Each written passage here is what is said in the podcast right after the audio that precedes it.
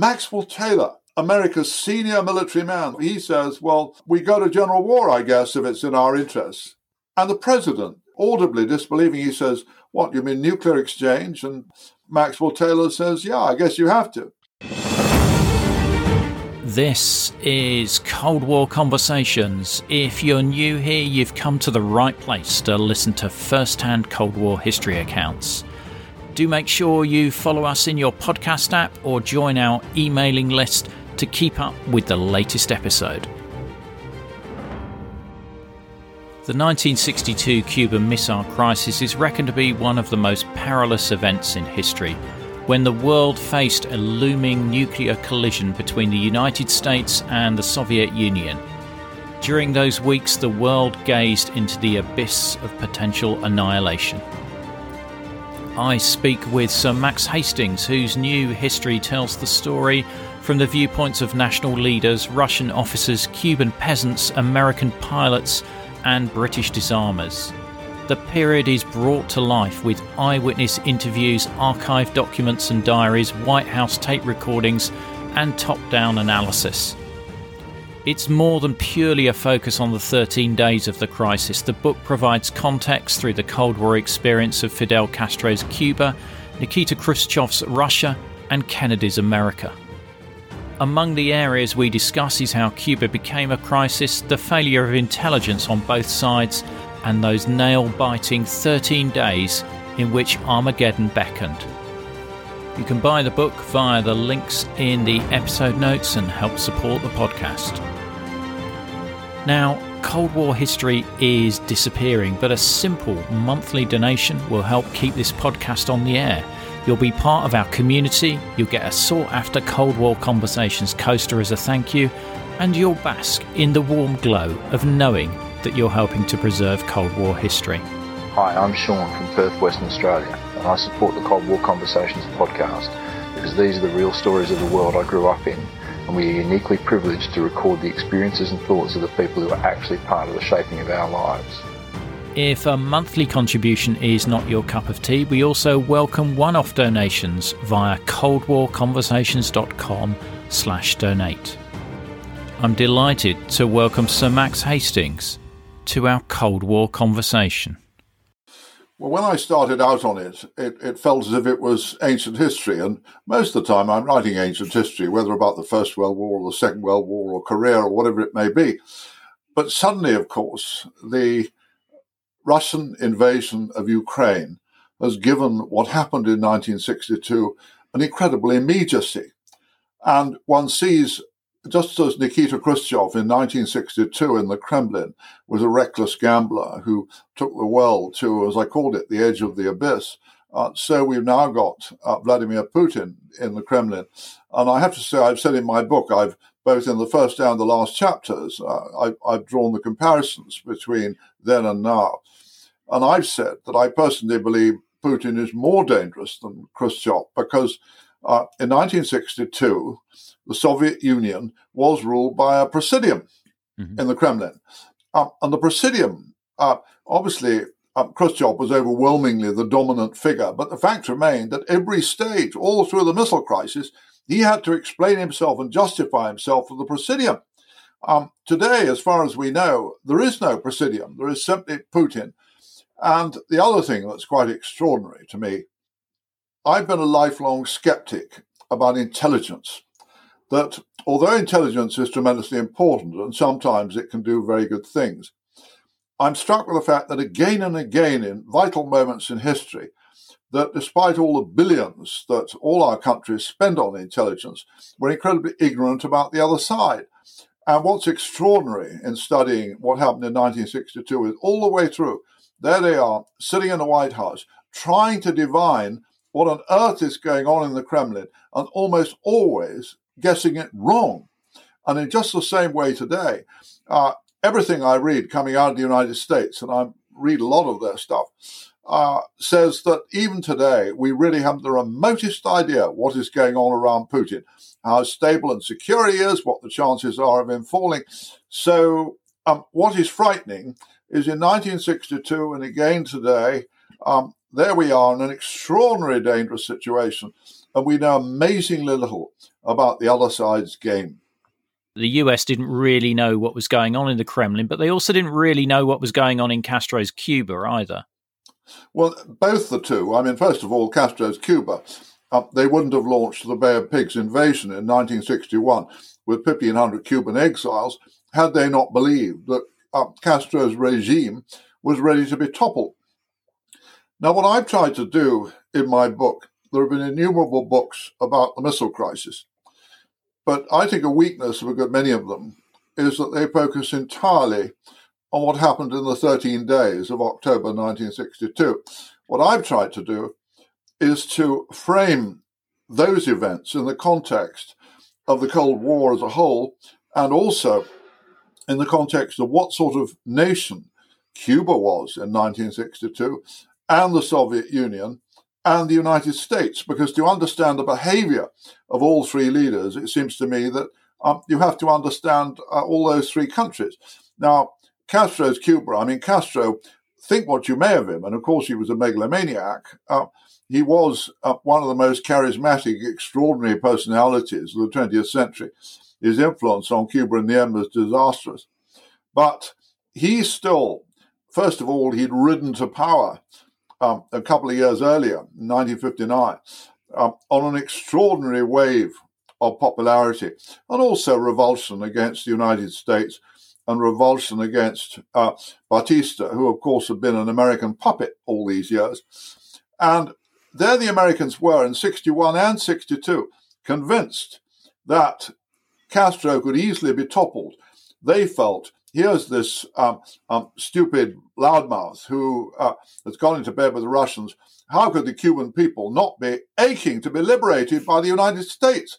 And yet, in truth, Cuba had been um, a puppet of the United States. It had been exploited by the United States for um, for the best part of a century. And the idea never crossed the minds, even of people as intelligent as Jack Kennedy, that um, although the Cubans were not very happy about a lot of things that were going on with the revolution, they preferred to be in bed with the Russians to being in bed again with the Americans.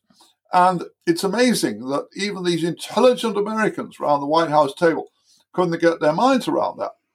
It is surprising because, I mean, the White House was lots of intelligent people there, but obviously the military trying to pull in one direction. What comes across was that Kennedy does vacillate from time to time between invasion and bombing and then quarantining, and there's a lot of uncertainty as to how is the best way to approach this. Absolutely. The first thing to remember about everything that happened in nineteen sixty-two is this was only seventeen years since the end of the Second World War. And all the people were in charge in the Soviet Union and in the United States were people who had been formed by the experience of the Second World War. And in one very important sense, uh, the Americans in particular, uh, they came out of the Second World War with a sense they had achieved absolute victory, that they had been, in their eyes, and not entirely wrongly, the lead players in bringing down uh, both the Third Reich uh, and uh, the Japanese Empire. And their military was still fixated with the idea that victory is what you go into a war for, that the people in charge of the American military, who had Maxwell Taylor, the chairman of the Joint Chiefs of Staff, who become a star as a paratroop commander in Europe uh, in, in World War Two. You've got um, Curtis LeMay, who really was a character pretty much out of Doctor Strangelove, the um, Stanley Kubrick's horror movie about the Cold War, that Curtis LeMay had been the architect of the firebombing of Japan, which had killed, uh, of Tokyo, which had killed far more people down the atomic bombs on Hiroshima and Nagasaki. And Curtis LeMay was a man who believed in winning. Curtis LeMay was a man who was, um, he thought that real men were not frightened of war. They were not frightened of bombing the shit out of their enemies. And Curtis LeMay was the head of the U S Air Force, enormously influential, forceful personality. And he believed that when the United States had a huge nuclear superiority over uh, the Soviet Union, which it did in nineteen sixty-two, that America must use this superiority to gain a victory over these um, stupid Cubans, these uh, uh, wretched uh, people who lived among palm trees who, uh, he didn't give a shit for the Cubans. He thought they were contemptible. He believed if the United States started bombing Cuba and invading Cuba, that the idea that the Cubans could stand up to the U S Army, Navy, and Air Force was absolutely ludicrous. And one of the most frightening documents that I read uh, researching this book was all the transcripts of oral history interviews with the leaders of the U S Air Force, including LeMay, but all the others. And after the missile crisis was over and the world had drawn back from the abyss, and most of the world was mopping its brow and thinking, thank God we got out of this in one piece, there were all these Air Force generals saying, those stupid, feeble people in the White House, uh, they had the chance of a historic victory over the Soviet Union. They had the chance to, uh, in the words of one of those Air Force generals, clean up the rat's nest in Cuba. They had the chance to get in there and bomb the shit out of them, invade them, and they didn't take it.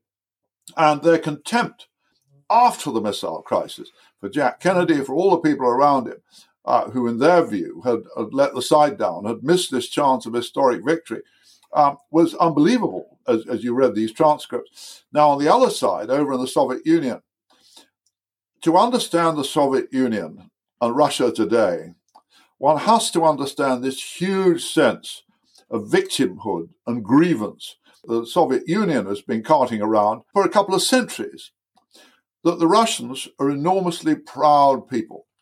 They think they have a great culture. They think uh, they rightfully deserve to be respected as one of the great powers in the world. And they feel a rage towards the world for its refusal to respect them on their own terms. Now, we would say, what is there to respect? Uh, all that Russia today is offering the world is oil and gas when it chooses to sell it to them, and a willingness to use extreme violence. Uh, but in nineteen sixty-two, again, the legacy of the Second World War was hanging heavy over them because they were absolutely convinced that they'd won the, the, the Second World War, that they had been the principal architects of the defeat of Hitler. And it was perfectly true that the Red Army had done most of the killing and the dying, that whereas the United States had lost maybe four hundred thousand dead in World War Two and Britain about the same, uh, that there was a Soviet Union with twenty-seven million dead who'd killed maybe, uh, figures vary, but let's say had certainly killed at least seventy percent of all the German dead in World War Two. So they were absolutely convinced, as they are to this day, that they deserve credit which the West denied them for um, uh, the freedom of Europe, for uh, destroying fascism and so on. And their rage towards those who deny it to them um, is very hard for us to understand. And also the, the West considered the Soviets as almost an an equal of the U S, a massive economic superpower. But uh, the reality was somewhat different. Absolutely. Another huge intelligence failure, the wider intelligence failure in sixty-two. Respected uh, uh, economists such as Che Galbraith and uh, and uh, Paul Samuelson suggested that within a generation, the Soviet economy might overtake the American economy. Well, from what we now know, this was an absolutely fantastic idea because the Soviets, as one man thoroughly understood, Nikita Khrushchev, well, the country was an economic basket case, that when Americans were eating steak, that in the Soviet Union, in some areas, you had bread rationing, whereas Americans were watching color television in growing numbers, that those privileged Russians who had access to televisions could see little tiny black and white sets, which they had to watch through magnifying screens filled with water. I mean, this was how primitive it all was. And yet somehow this idea of the Soviet Union as a real competitor uh, was still there. And America's um, sort of, and I've tried to describe this in my book, um, there was this terrific ambivalence in American minds. Half the time Americans thought they were the most privileged, successful, fortunate society on earth. And the other half of the time they were absolutely haunted by terror that the communists were going to take all this away from them. And so this ambivalence uh, uh, was was always there, this schizophrenia. Um, and it was it helps to explain American behavior. The Cuban Missile Crisis is also about politics, though, because Kennedy's got his eye on the nineteen sixty-four election, too. Jack Kennedy was one of the most sophisticated and intelligent and impressive presidents the United States has ever had. And he was certainly one of the most cultured and most traveled presidents. Um, he knew an awful lot about the world. He'd seen an awful lot of the world. And his judgments about the world were pretty realistic. He saw the limitations of the Russians. He saw that they had their own fears and their own uh, concerns, which you didn't always have to indulge, but which you had to recognize. But he also knew that he was desperate to get re-elected in nineteen sixty-four. And all the time, I mean, he said to Kenneth Galbraith once, his friend, the economist, and he said, there are only just so many concessions that I can make to the communists in one year and ask the American people to re-elect me. So in Kennedy's mind, there was always this tension between half the time um, recognizing Uh, all the communist, neuro- and especially Russian neuroses, and um, wanting to, in some measure at least, indulge them and accept them. And the other half recognizing that already you had conservative America thinking that uh, Kennedy was weak, uh, that he was uh, he was already giving far too much to the, the commies, to the Red Peril. And so all the time politically, there was this tension in Kennedy's mind. And this was true during the missile crisis. That on the one hand, he got his generals telling him in the most terrifying language that the only course that any responsible American leader take when this revelation came forth that the uh, Russians had deployed uh, ballistic missiles in Cuba was to bomb the missile sites and invade Cuba. Kennedy didn't want to do this. He saw that this was an incredibly dangerous, possibly reckless course that could lead to nuclear war. But he was also haunted by the idea that if he was seen to be weak, that conservative America would have him for breakfast. He is tied in, in knots here with the, with this situation because he was elected on the basis of this missile gap, yeah. which is a complete myth. I Absolutely. mean, the, the American superiority in missiles is is huge. seventeen to one Yeah. Yet he's conscious that any shooting or any firing with Cuba is going to kill Soviet troops, potentially start an escalation that's going to get out of control. And I think it also comes back to the intelligence as well, is that the Americans weren't aware that there were tactical nuclear weapons on Cuba at that point. The first great revelation, October the sixteenth, nineteen sixty-two, that the president is told that U two reconnaissance photographs of Cuba show unmistakable evidence that the Soviets have installed nuclear ballistic missiles ninety miles from the mainland of America. But they, the C I A, then reckoned that the Russians had five thousand personnel on the island. They did not know the Russians had forty-three thousand personnel on the island and tactical nuclear weapons. So the Americans believed that an invasion uh, was going to be the easiest thing, the easiest way out. It was only ninety miles away. They got Marine divisions all set to go within days. They reckon they could get an armored division um, over, ready to move within a week. Um, they thought this was going to be easy peasy. Um, and it was Kennedy, who was not himself a military man, but he saw it.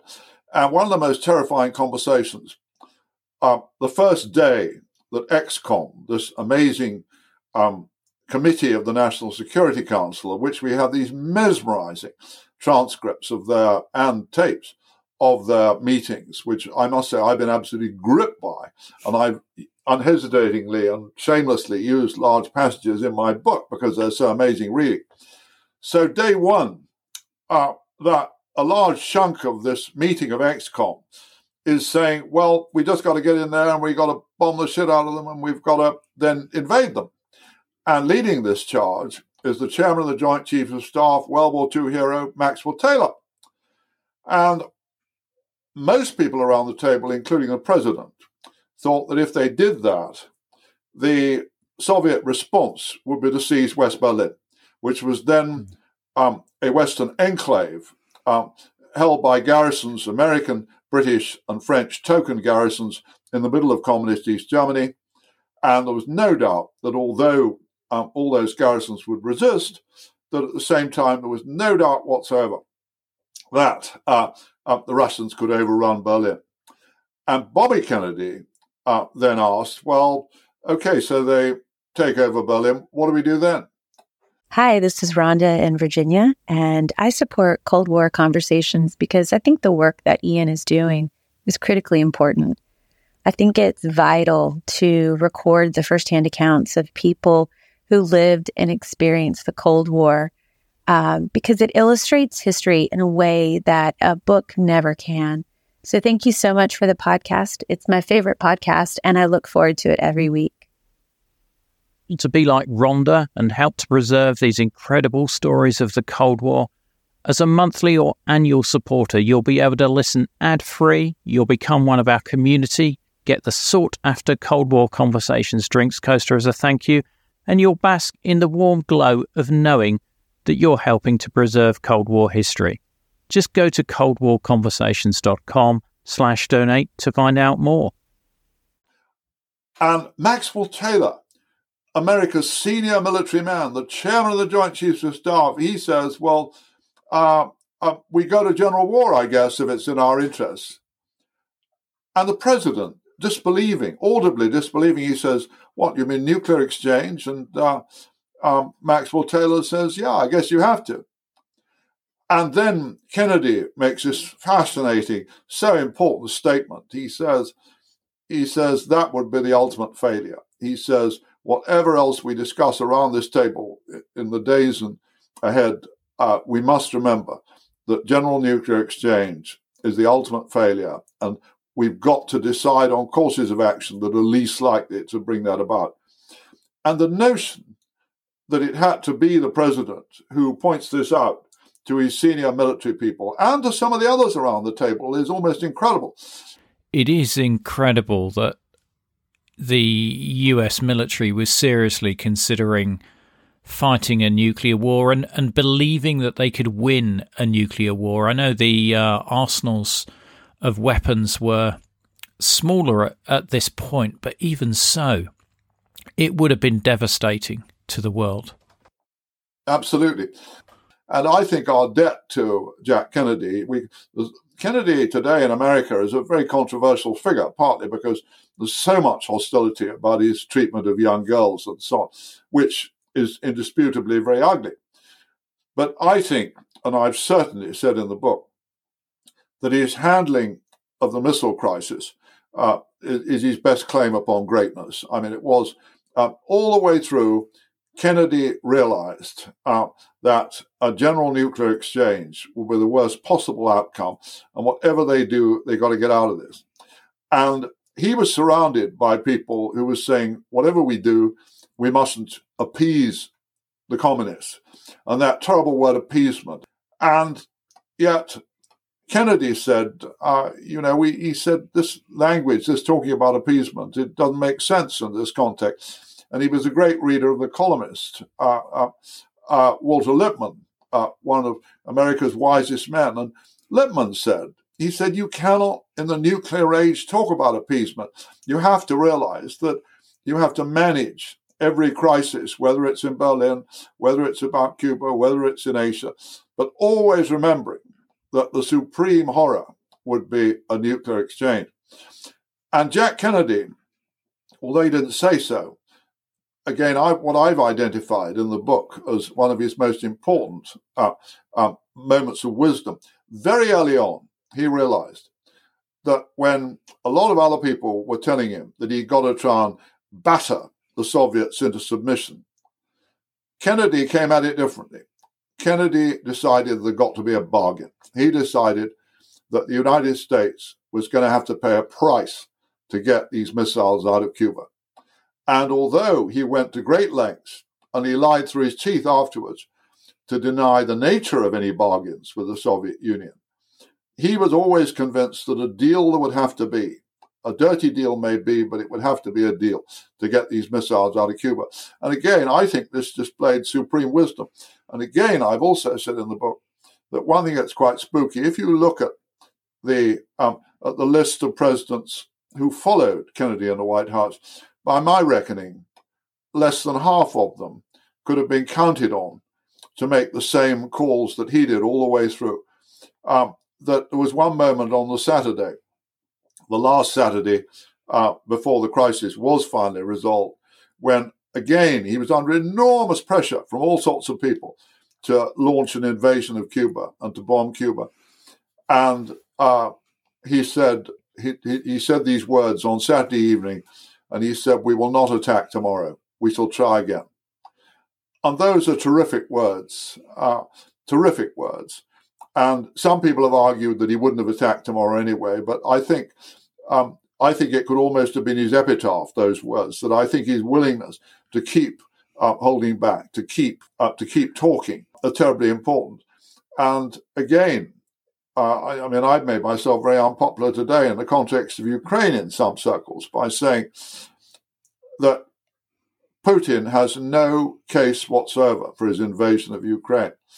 Um, but again, because Russia is a nuclear-armed state, we just cannot talk about trying to batter the Russians into the ground. In the end, we've got to try and talk about not uh, by um, handing over Ukraine. Not, we, it's absolutely right to give absolutely maximum military support to Ukraine. But um, I don't believe it's going to be possible to get the Russians out of Crimea, for a start, as some people have been talking. And I do believe that you can't talk about generational victories um, uh, over Russia, which some people have been talking about, when all the time the danger is there of um, the, the man in the in the Kremlin uh, unleashing nuclear weapons, and I believe Putin is capable of it. And actually, in that respect, uh, Nikita Khrushchev displayed in nineteen sixty-two, although the world didn't know it and the West didn't know it, Nikita Khrushchev was displayed far more wisdom than Putin today, that um, Khrushchev realized from a very early stage of the missile crisis that as soon as it became plain that the Americans knew about the missiles and the Americans were willing and ready to invade and bomb um, if they didn't get them out, he knew, although he didn't admit it to the world for a terrifying week, he knew he was going to have to back off. Yeah, I mean, the, the Maxwell Taylor Kennedy exchange is one of, well, one of many standout pieces in, in the book. And you mentioned Khrushchev there. I interviewed Sergei Khrushchev uh, a number of years back, and uh, we obviously spoke about Cuba. And uh, he said to me that his father said, "Look, what, once the you know the firing starts, we're going to lose control." And I think that's the other side of it. It's the command and control of these weapons in Cuba are up to the local commanders, aren't they? No, you're absolutely right. And it was, it was, there was in nineteen ninety-two, they had a historic conference in Havana, which was attended by the nineteen sixty-two uh, U S Defense Secretary, Robert McNamara, whom actually I got to know in his old age. And McNamara said at that conference, he was stunned to be told, which he had not previously known, about the Soviet tactical nuclear missiles uh, in Cuba. And he shared a, a view which I've expressed in the book, that I have no doubt that um, neither the Kremlin nor the White House uh, wanted a nuclear war over Cuba. But if the Americans had invaded, which they could very well have done, and if Russian forces were taking the hammering they would have been taking, and they were taking terrible losses, there were no technological safeguards to prevent local commanders from using tactical nuclear weapons. And McNamara said at this nineteen ninety-two conference, he said, "We know that neither Khrushchev nor Kennedy wanted nuclear war, but what about the lieutenants? And what about the lieutenants? This is the point that these guys," and for instance, to give another example during the missile crisis of a Um, complete failure of understanding. Saturday morning, the last Saturday morning of the crisis, the twenty-seventh, I seem to remember, of October, that a Soviet anti-aircraft missile battery on Cuba shoots down an American U two reconnaissance uh, plane killing the pilot. And at the White House, they don't hear about this for hours. Another astounding aspect of the crisis is how slow communications were. It was hours and hours before people in either the White House or the Kremlin heard about stuff that was going on at sea in the Atlantic with uh, Russian submarines uh, or um, over Cuba. But when they do hear, somebody at the White House table says, well, they fired the first shot. And that remark was prompted by the assumption that they, there was bound to be a second shot, because, again, in the White House, they took it for granted that the shoot-down must have been the result of a conscious decision in the Kremlin. And actually, it had been nothing of the kind. It was the act of a local Soviet commander who had had enough of the Americans, uh, American aircraft buzzing the Russians over Cuba, and just decided on his own initiative to shoot down this um, this American plane. And Khrushchev and his defense minister in the Kremlin were appalled when they heard about this many hours later. And again, this was a completely local initiative. Well, in the same way, there was this famous episode of um, a Russian Foxtrot submarine out in the Atlantic, which was being harassed by American warships who were dropping uh, small depth charges, which so happens I've been aboard a Royal Navy submarine in nineteen sixty-six on an exercise where they drop scaring charges. And I can tell you, I remember what it was like hearing those charges clanging on the hull. And of course, we knew that they're only practice charges and they're not intended. But boy, when you hear those charges echoing on the hull, it feels like quite something. Well, the same way, these Russians, who were anyway having a terrible time on this submarine with um, insufficient water, with um, no air conditioning, with uh, all in terrible physical state and mental state, having been underwater. And the Americans taking reckless risks, the U S Navy, who also wanted war, and the U S Navy um, harassing these people half to death and aching, spoiling for a fight and dropping grenades, depth charge, uh, practice depth charges and so on. And allegedly, this uh, Soviet commander said he's had enough of this and he's sure war's broken out on the surface and he's going to fire his, um, his nuclear torpedo. And the Americans didn't know that these four Russian submarines out there had nuclear torpedoes. Well, there's some doubt about this, and I'm a bit of a skeptic about this particular story. Uh, I'm by no means sure how close this uh, Soviet submarine commander got to firing, um, that it required three keys on the submarine to um, arm this uh, nuclear torpedo, and there's no evidence at all. We may one day get to hear the answers if we ever get Uh, a more open regime in the Kremlin.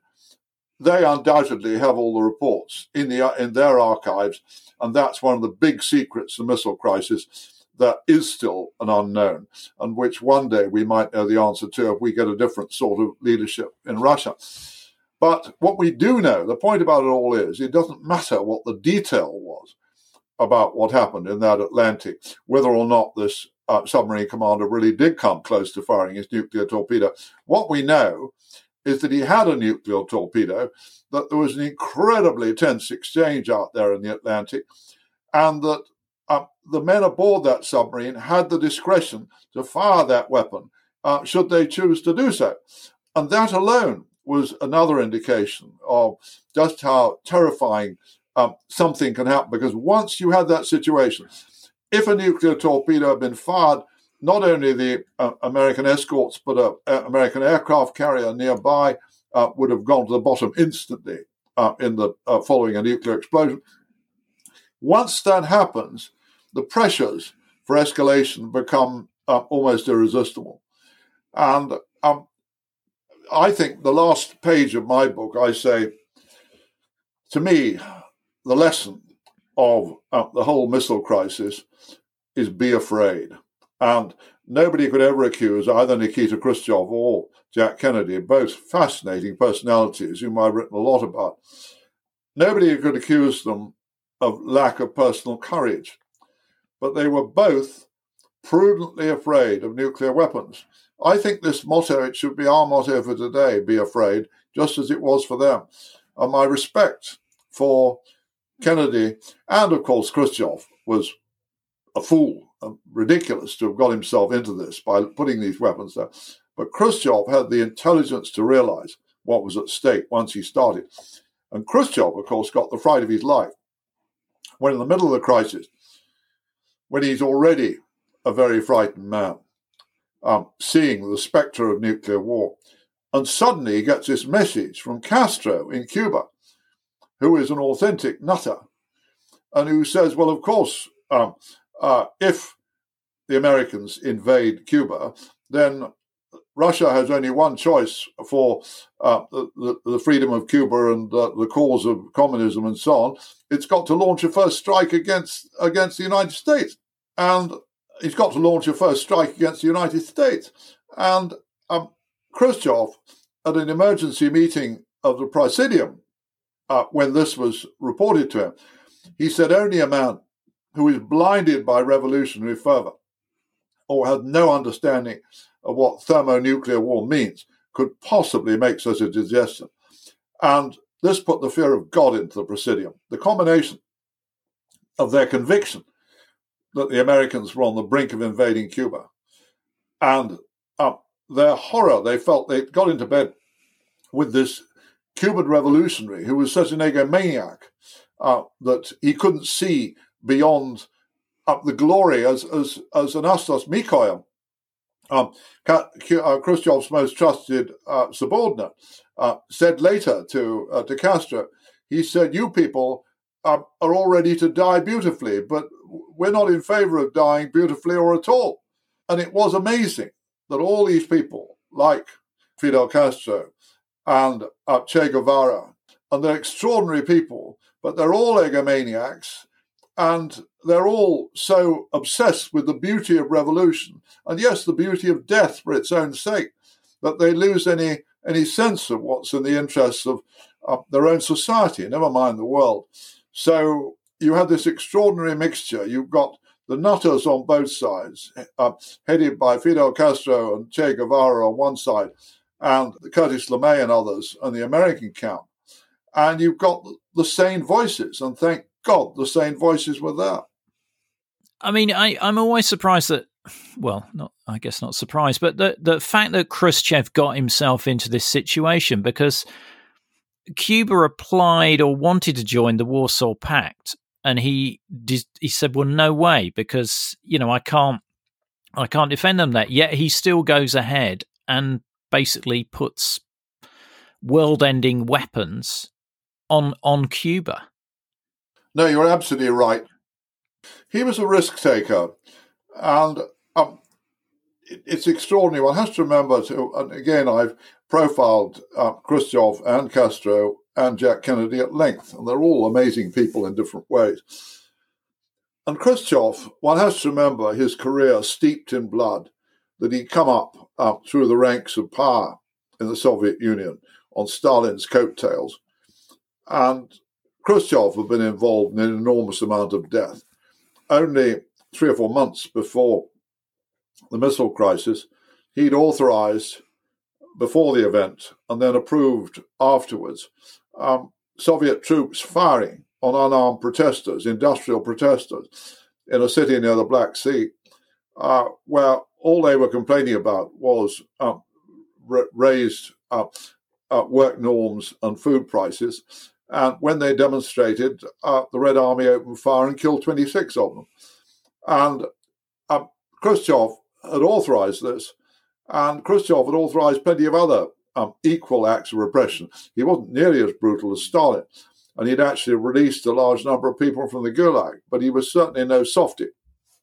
But um, he was a risk-taker in that, I mean, he started the whole missile issue by saying one day in April sixty-two to his defense minister, Marshal Malinovsky, he said, um, uh, how would it be if we put a hedgehog down Uncle Sam's pants? Malinovsky said, what do you mean? And he said, uh, if we put ballistic missiles in Cuba. Now, what was amazing was that his generals, including Malinovsky, went along with this idea. And when uh, Khrushchev said that his whole plan was they'd install the missiles, deploy them, ready for launching, and then in November, he'd go and make a big speech to the United Nations announcing this and give the Americans the shock of their lives, but they couldn't do anything about it. And the generals told Khrushchev that they were confident they could hide these enormous missiles in Cuba under palm trees. Well, this was as mad as Curtis LeMay on the other side. That, um, I mean, you, you, you're just disbelieving. And I think, again, you know, one of the things, what do we learn from this? The, it's terrifying how many nutters there are around. And I mean, one of the extraordinary uh, exchanges which uh, astounded Jack Kennedy, on about day four uh, of the missile crisis, that means four days after the Americans privately knew about the missiles, but hadn't told the American people or the world. And the chiefs, the American chiefs of staff, around the table with Kennedy in the White House. And Curtis LeMay tells Kennedy, he said, well, he said, uh, you have only one option, and that is you've got to bomb and invade Cuba. And uh, he said anything less is going to seem like a pretty pathetic response to the American people. And if you just launch a blockade, which you're talking about, then it's going to seem ridiculous. He said, you're in a pretty bad fix. And um, Kennedy said, I mean, he's talking to the President of the United States. And Kennedy said, what did you say? And um, LeMay said, you're in a pretty bad fix. And you can hear on the tape that, I mean, Kennedy is disbelieving that this mad airman could talk to the president in the, that language. But it's one of the things that makes Kennedy so lovable, and he was lovable, was his sense of humor.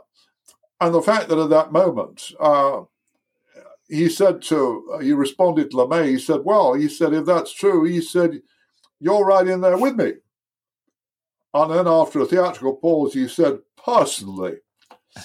But, of course, all the others around the table, they're disbelieving that uh, this mad airman could talk like this. But so you've got these nutters on both sides. And this is where Kubrick's Doctor Strangelove, that's why it's a classic, because he's portraying these nutters, and by God, there were nutters. And we'd all like to think that today uh, the, the people in charge of the armed forces are more sensible, sober people.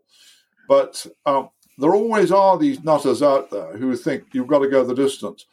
And I'm every day, I'm reading stuff in the papers from people talking in the context of Ukraine. And they, they say that people like me are soft on Ukraine.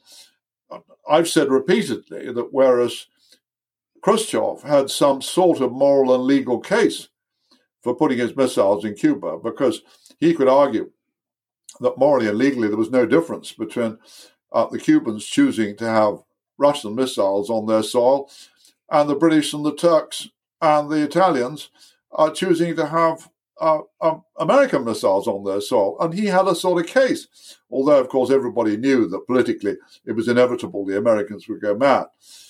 But today, Putin has no case at all. But that doesn't alter the fact that Russia is a nuclear-armed power. And if we want to keep the wheels on this planet, if we want to keep everybody alive, we have to box very cautious and clever. Yeah.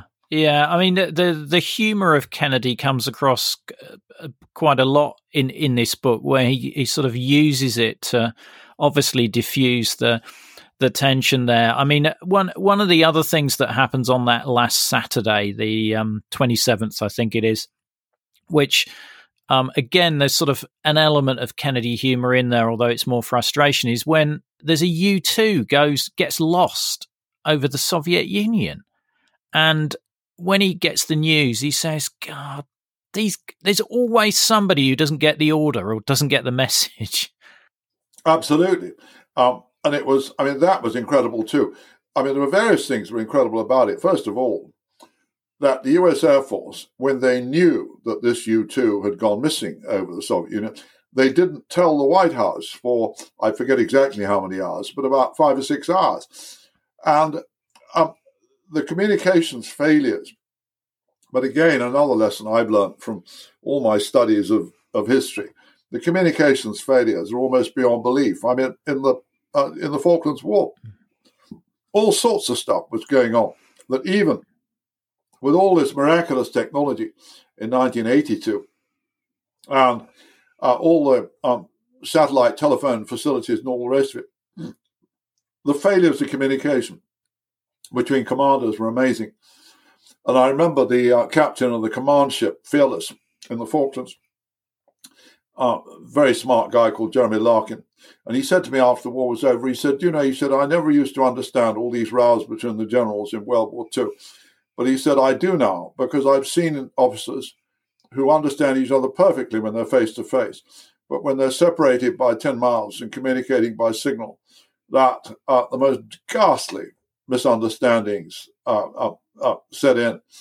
And what people don't understand about the brilliance of technology, somebody's got to read the stuff.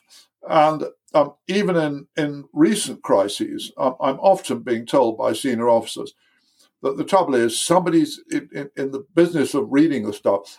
Um, you put higher and higher priorities on your signals, and all it means is the delays. So when it's um, ultra high speed, uh, most urgent, most secret, blah, blah, blah, all that happens is by the leapfrogging of priorities, you end up with even those sort of signals taking three or four hours for somebody to read them.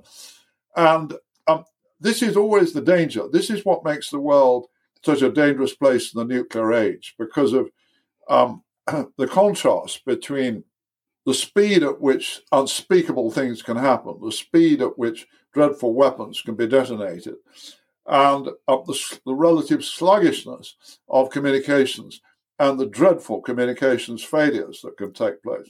I think what, one of the things, well, there's, there's a lot of things I, I like about this book, Max, but the, the fact that you weave in the personal stories there, you know, you've got like the son of a construction worker in Havana, you've got Soviet troops on the coast with, you know, awaiting an, a, an, a, an American in, invasion, and then you're in the White House, and it is almost as though you're there. Obviously, as you say, you're working from the benefit of these um, tapes, but how how do you locate these personal stories in order to weave this together? I'm very lucky that I've got this fabulous uh, Russian researcher, uh, uh, Luba Vinogradova, uh, whom I share with Anthony Beaver. And uh, Luba has done wonderful work for Anthony and wonderful work for me. And she still, she's passionately committed. She's brilliant. In the old days, she used to bear lead me around Russia interviewing veterans. That was twenty-something years ago. Nowadays, they're all dead. Um, but uh, first of all, actually, in the case of, she did find in Ukraine, and this was before all this stuff happened in Ukraine, veterans, the Red Army, whom we got interviewed uh, for this book about their experiences uh, in Cuba in nineteen sixty-two. But also, she's a genius at pulling stuff off the internet. There are an amazing number of websites of Soviet veterans of Cuba and their stories.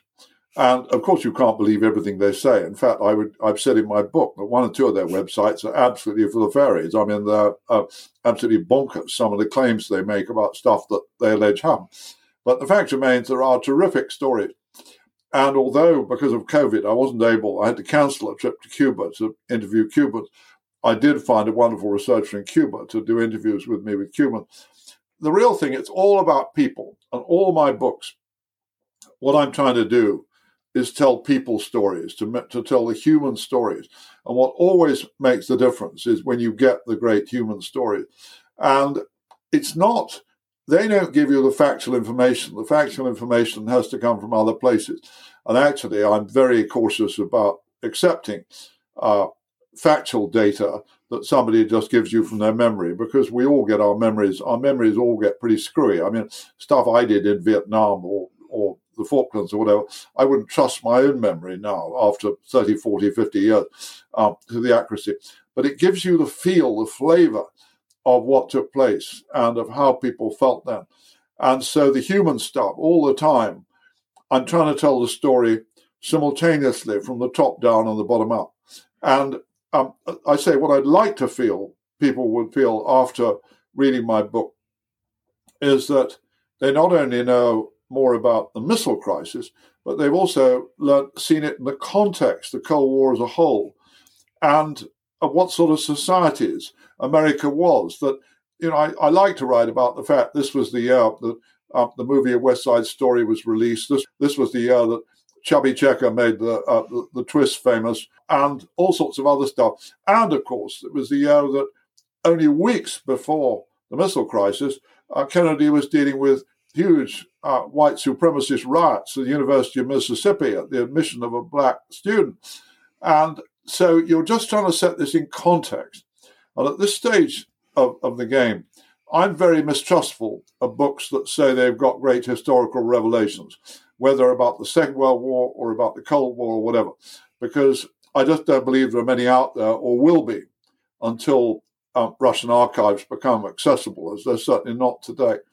But what we can work harder at is putting stuff in context so that uh, we can look at things from a different perspective. And for instance, I mean, I, some of my American friends are a little bit appalled that in this book, I sometimes say American historians take it absolutely for granted that America had an absolute right to insist that those missiles were removed from Cuba. But actually they didn't.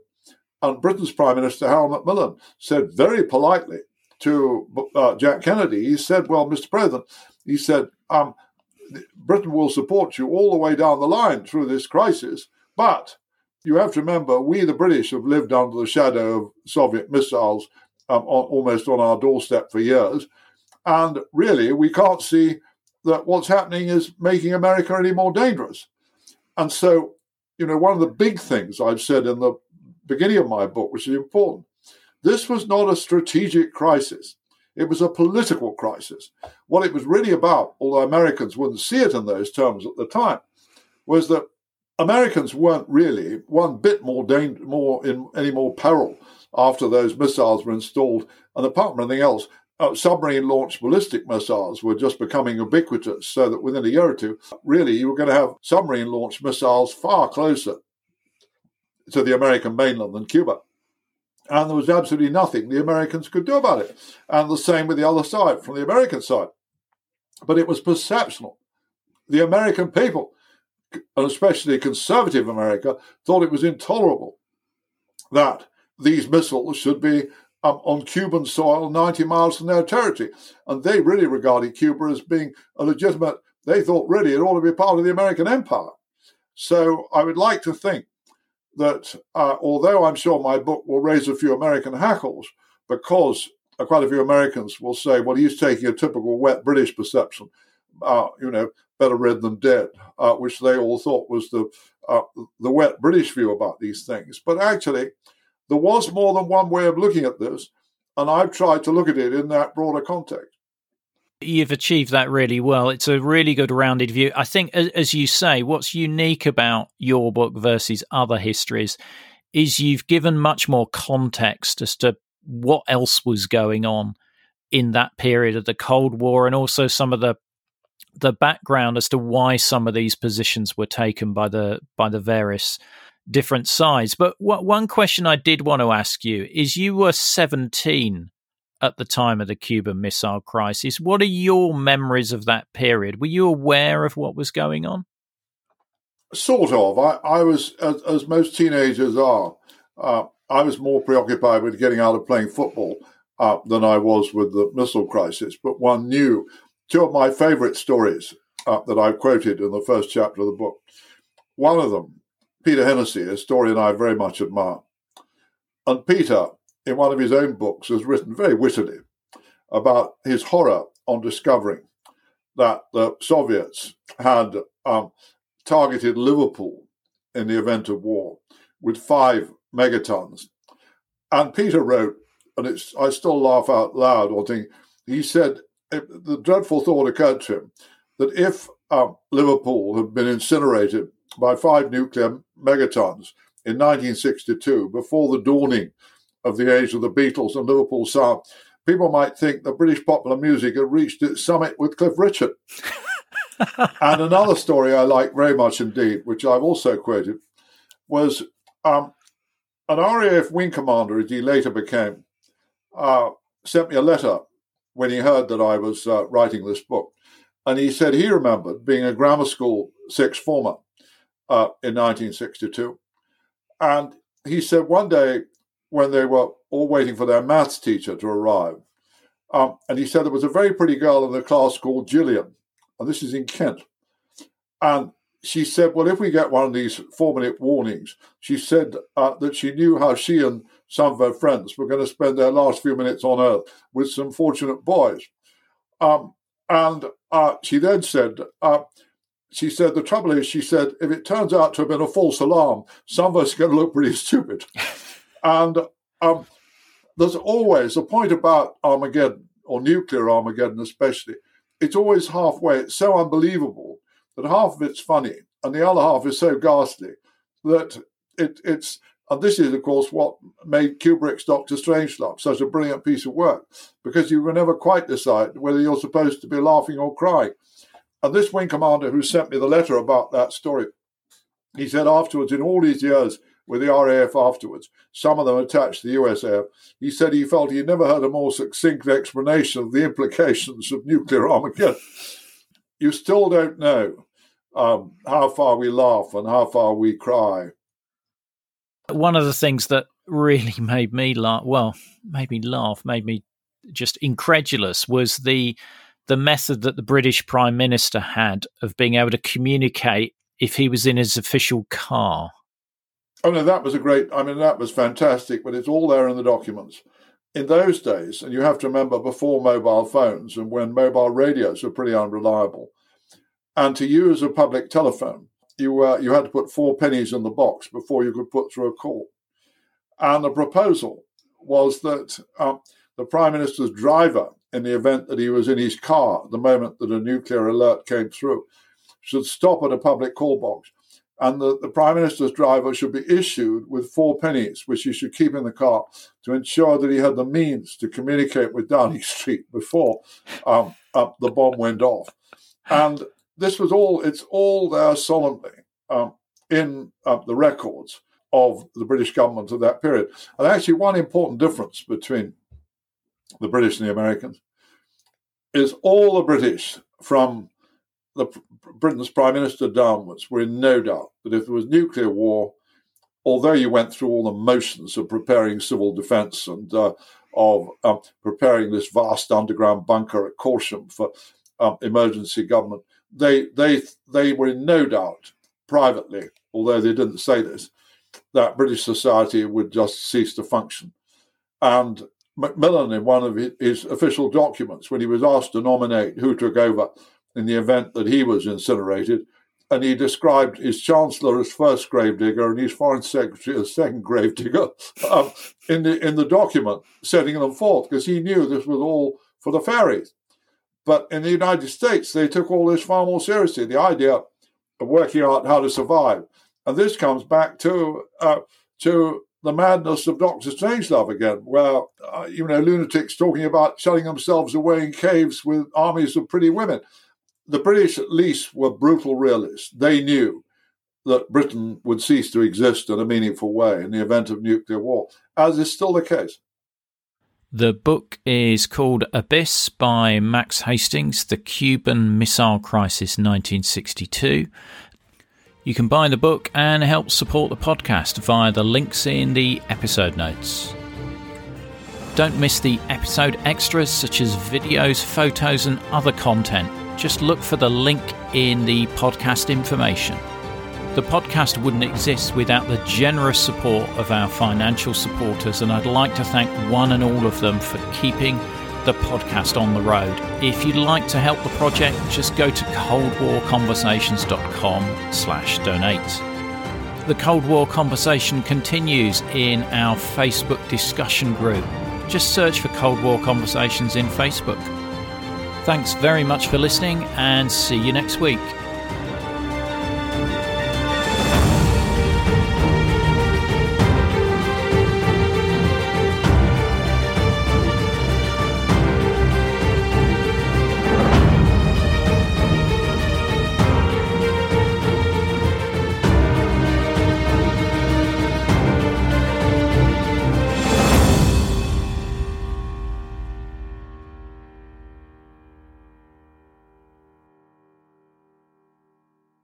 Not enjoying the ads? Well, you can avoid them by going to cold war conversations dot com slash donate. By becoming a monthly or annual supporter, you'll enjoy ad-free listening, become a part of our community, receive the sought-after Cold War Conversations drinks coaster, and bask in the warm glow of knowing that you're helping to preserve Cold War history. Just go to coldwarconversations dot com slash donate for more information.